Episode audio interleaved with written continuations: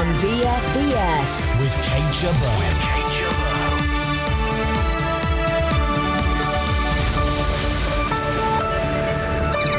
This week, a handover of command in Helmand. For the last six months, we have slept among Afghans, we've eaten beside them, we've fought alongside them, we've forged an extraordinarily close bond. and fears a Syria ceasefire won't hold. The ceasefire is not upheld uh, over the coming days, we will want to return to the Security Council and we will seek stronger sanctions.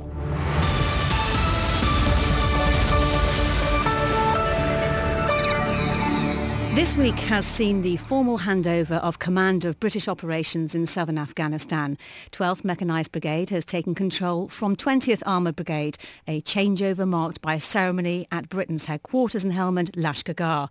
BFBS spoke to both the outgoing and incoming commanders of operations, with Brigadier Patrick Sanders saying he's seen extraordinary progress during his time in Afghanistan. You see it in the levels of confidence that the people express. Afghan polling, and this isn't government polling, this is independent polling by Afghans, tells us that there is 90% confidence amongst the local population in the government of Afghanistan uh, and the Afghan army and the Afghan police. Uh, the levels of support for the Taliban have fallen by 50% down to only 7% of, of the population down here. And places that were household names, uh, places like Babaji, very, very violent areas, very contested. You can now you now see children walking to school, so there's a tangible difference. That improvement has not come without sacrifice from British soldiers, has it? No, it hasn't.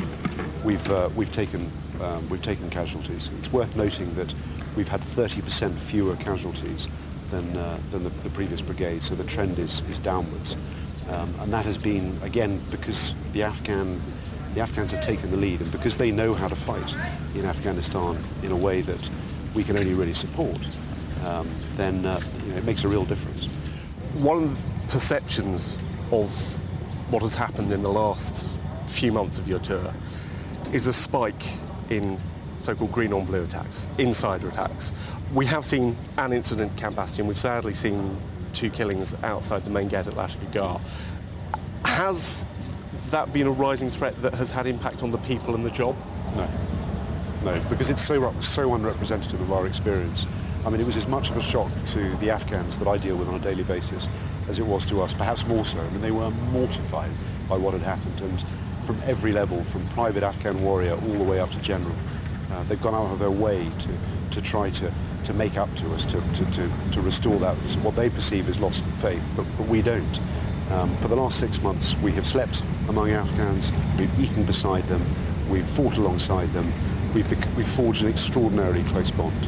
That was the outgoing commander, Brigadier Patrick Sanders. Well, Brigadier Doug Chalmers has now assumed command of Task Force Helmand. Depending on the area, which district you're in and which sub-district, uh, the level of threat or the level of Afghan capacity to continue to build the security is at variance. And my aim is to move some of those harder areas further on and transfer the lead across to an Afghan uh, security organisation. For some people, there has been a concern in the last couple of months, and for families of those who've just come out here, about a perceived shift in threat, a spike in so-called green on blue attacks. There was an incident here at Lashkar. What do you say to those who have concerns about that proving an issue for your Herrick? I think there is an issue there, um, but what we've done is we've, we've, in our training, taken each one of those incidents and really pulled them apart to see what lessons can be learned. They're all isolated incidents. That's the first thing that's important to make, uh, to bring out. And we have put measures in place to try and prevent those incidents reoccurring.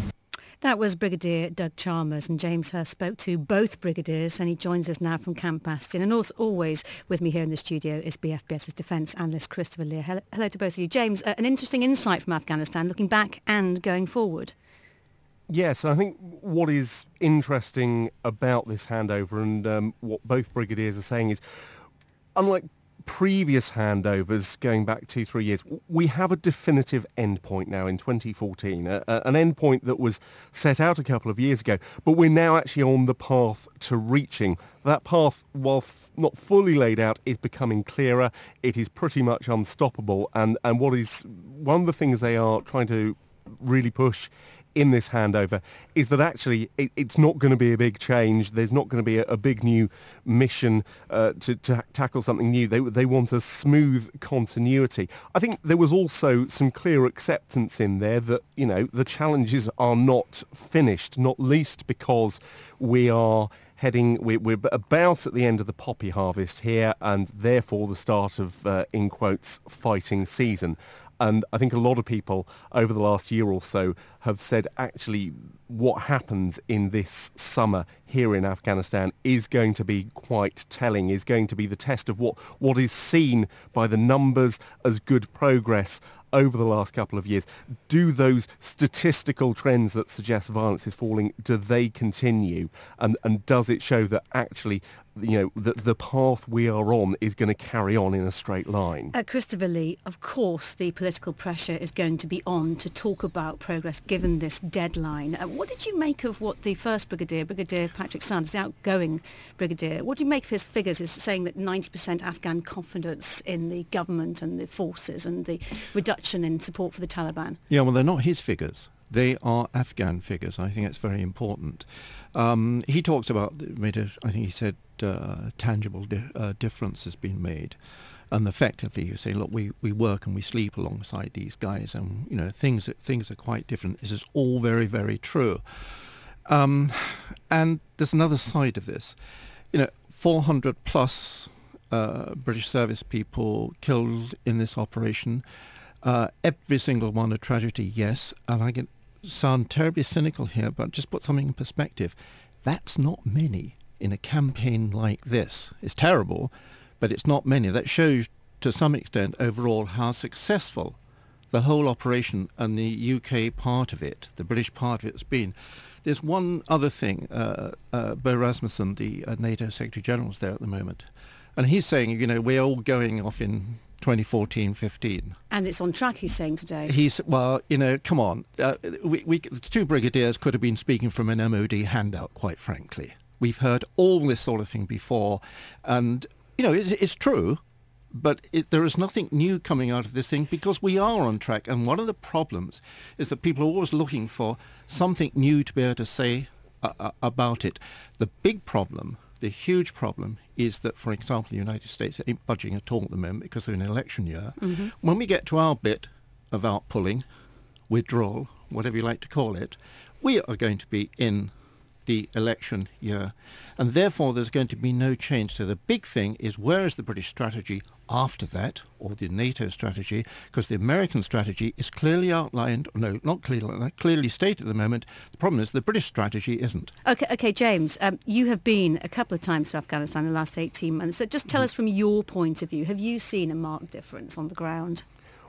Well, uh, uh as, Christopher said, he, he, it sounded terribly cynical that, that you know talking about that figure of, of 408 fatalities, um, and it, it, it, does sound awful to to measure progress on numbers like that. But but the fact is, month on month for the last year, fatalities have been falling. It's not a perfect measure, but it is an indicator of progress in the campaign.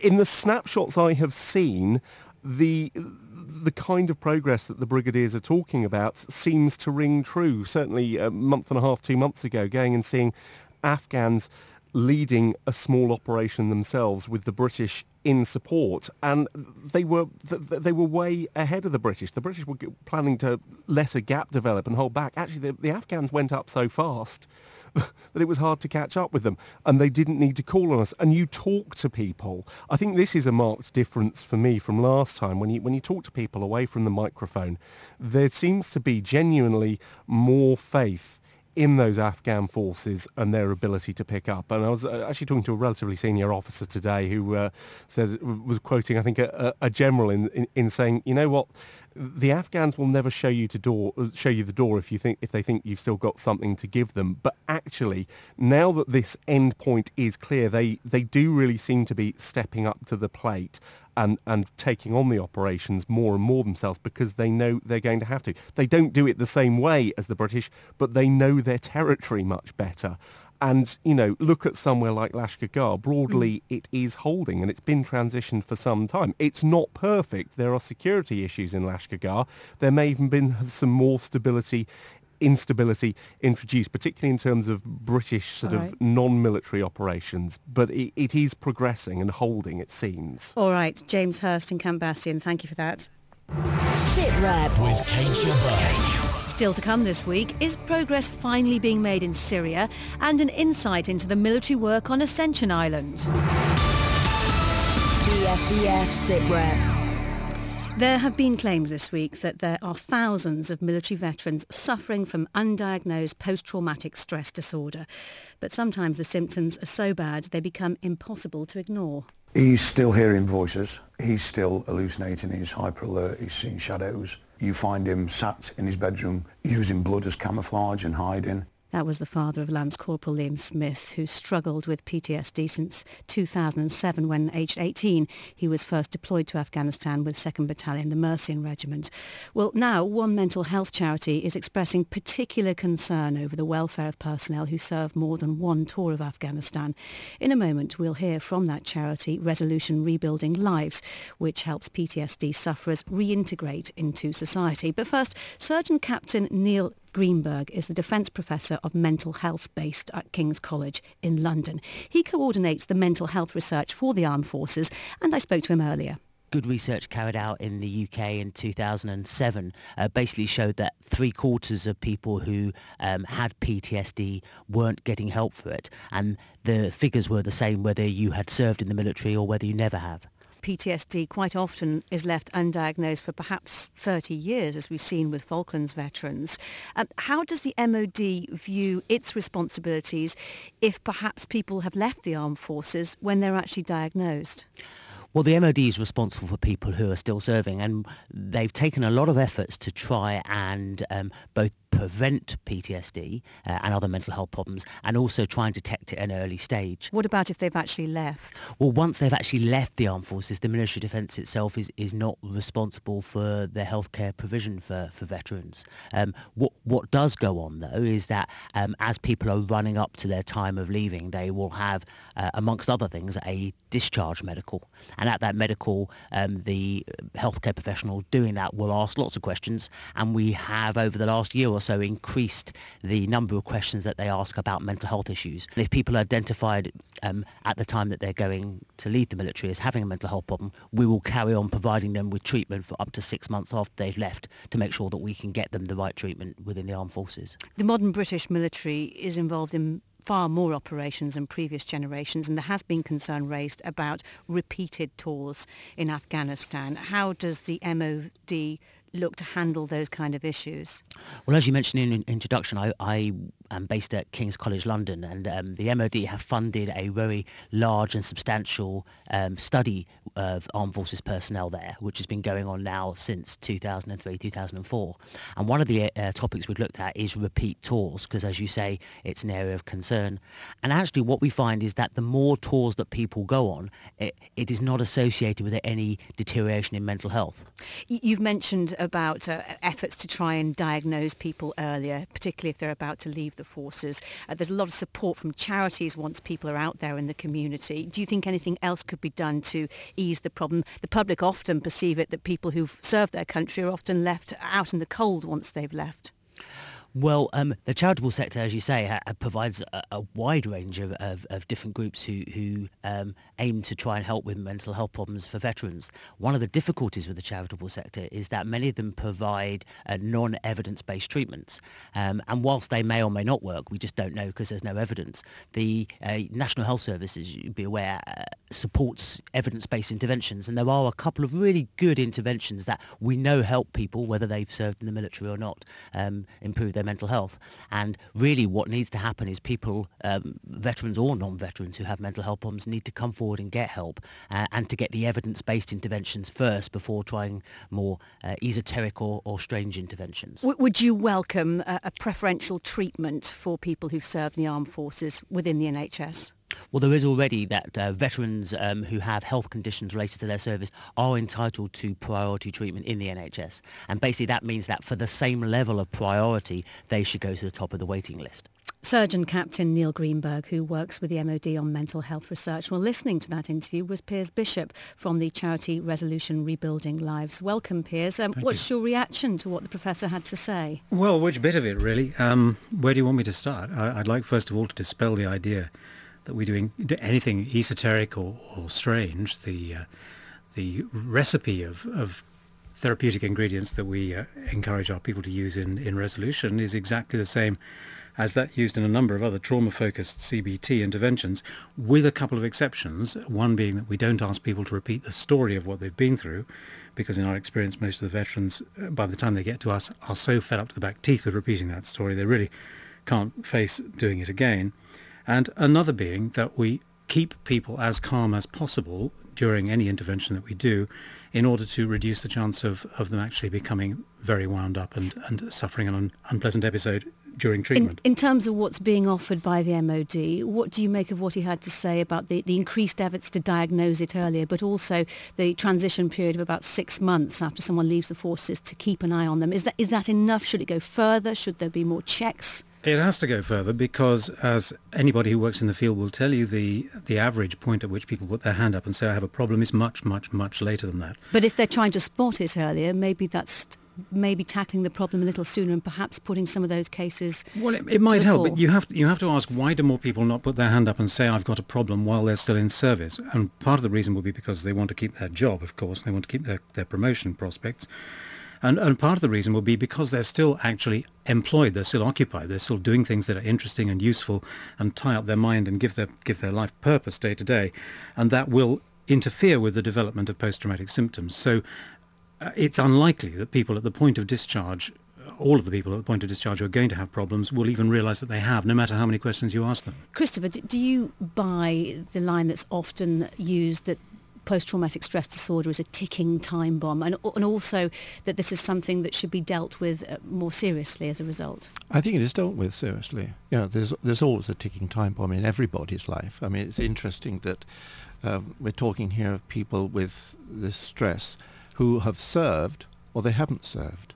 And also, I mean, it, it's important to understand that somebody who's been in, say, as I was in the Navy, uh, could come up with something like stress of some form much later, and it's put down to an instance that I may have witnessed, for example, in Northern Ireland. And, and it may not be true. That's the whole point. Well, there are ways of finding out if it is true. That's right. And, you know, and as, and as Piers pointed out, and I think this is absolutely essential, is to re-examine sometimes the way that people get into, if you like, the personalities. So you don't go off and, and say, now tell me, what do you think sort of uh, triggered this off? Because, the, you know, it doesn't work that way in people's minds. Piers, how, how do you make the system better, though? Who should be looking after these people perhaps 30 years after they la- left the armed forces? Should it be the NHS? Should they be getting special treatment? And how do we make the service better?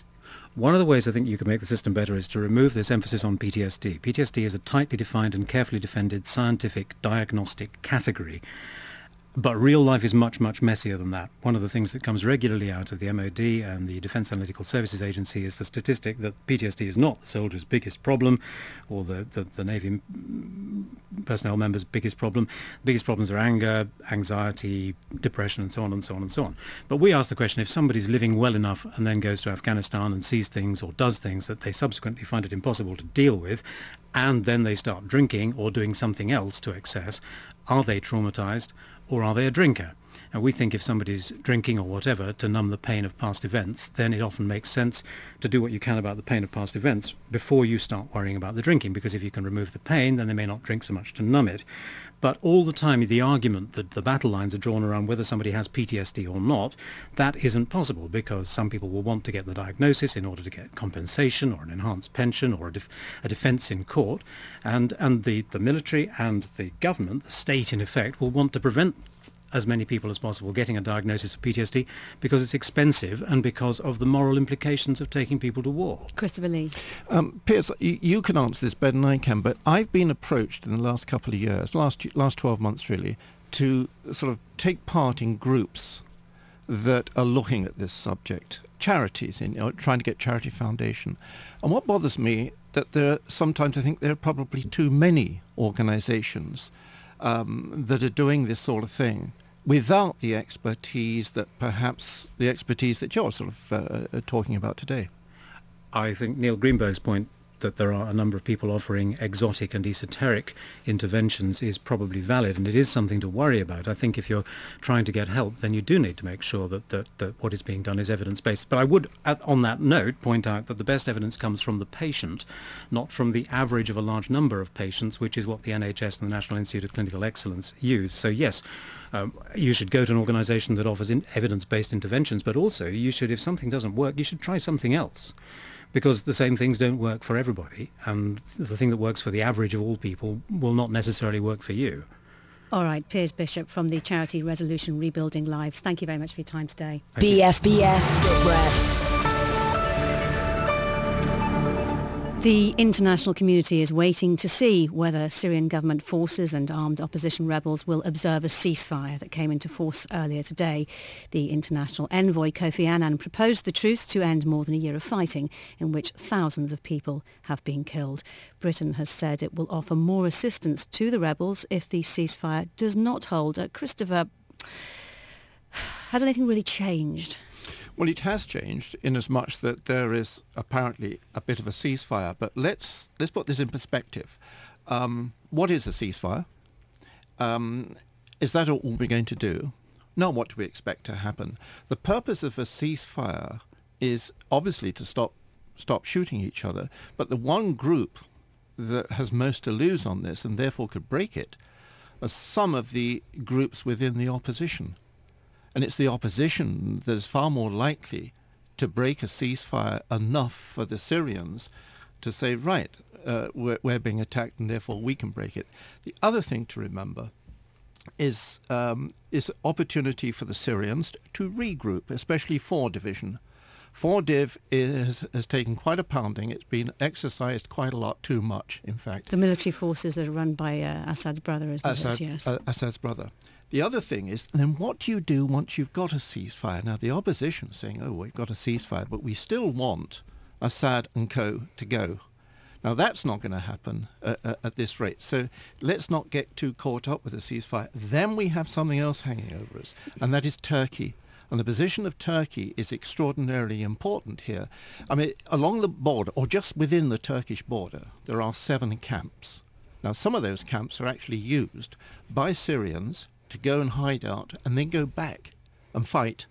Now, the Syrians are starting to take pot shots, perhaps, at some of the areas within those camps as well as just outside of them. And that puts Turkey in a very difficult position. Indeed. Well, joining us now is John Marks, the chairman and founder of Cross Border Information, a business intelligence and consultancy company which researches the Middle East. John, uh, thanks for your time today.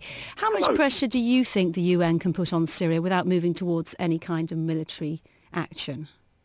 Well, at the moment, what we're seeing is only the limited capacity for pressure, and that probably being uh, applied by two of the permanent um, permanent Security Council members, who'd be Russia and China. I think the conventional wisdom that you know sanctions, um, other forms of pressure applied by the West have only got uh, limited play. So there isn't a great deal of uh, that, that actually more that can be done. Um, clearly, the fact there was pressure has allowed us to get to this ceasefire. Whether the ceasefire holds, of course, is a completely another uh, question. But whether there's actually still the appetite to go to, to force is highly questionable. Force is probably the only way to resolve this issue, but it may be in the long term rather than the short. Kofi Annan has been in Iran uh, this week to discuss Syria. How key is that country to making any progress?